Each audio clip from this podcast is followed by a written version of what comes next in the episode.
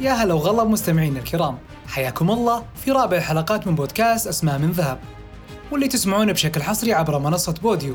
معي أنا مهند الختلان اليوم نتكلم عن صانع المتعة الكروية أبو نوران. هو محمد نور ابن مكة المكرمة وهو مواليد السبعينيات.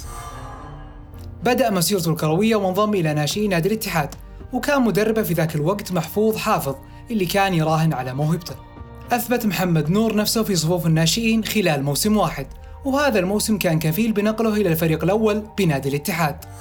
خلال مسيرة العشرين عام مع الاتحاد حقق نور الكثير من الإنجازات المحلية والخليجية والآسيوية والمشاركة أيضا في كأس العالم للأندية.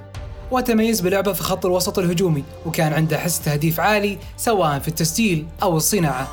في عام 2013 غادر محمد نور صفوف نادي الاتحاد إلى نادي النصر واللي حقق معه بطولتين لكن ما زال العاشق عاشق للعميد وعاد إليه من جديد. أما على صعيد المنتخب ضم المدرب التشيكي ميلان ماتشالله للمشاركة في كأس القارات عام 1999 لكنه ما لعب دقائق كثيرة في ذاك الوقت.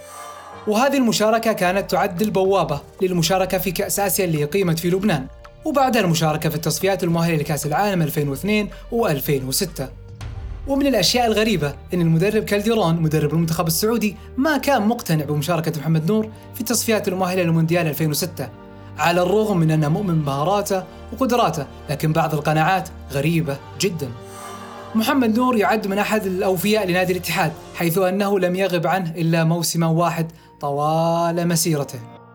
محمد نور مجرد إن إحنا نذكر هذا الاسم نتخيل المهارات وصناعة اللعب وأسلوب اللعب المميز اللي كان خاص فيه وأيضا مشاكساته خارج الملعب وإثارة الجدل الدائمة. وبنوران ما له حل. كان معكم مهند الختلان من منصة بوديو.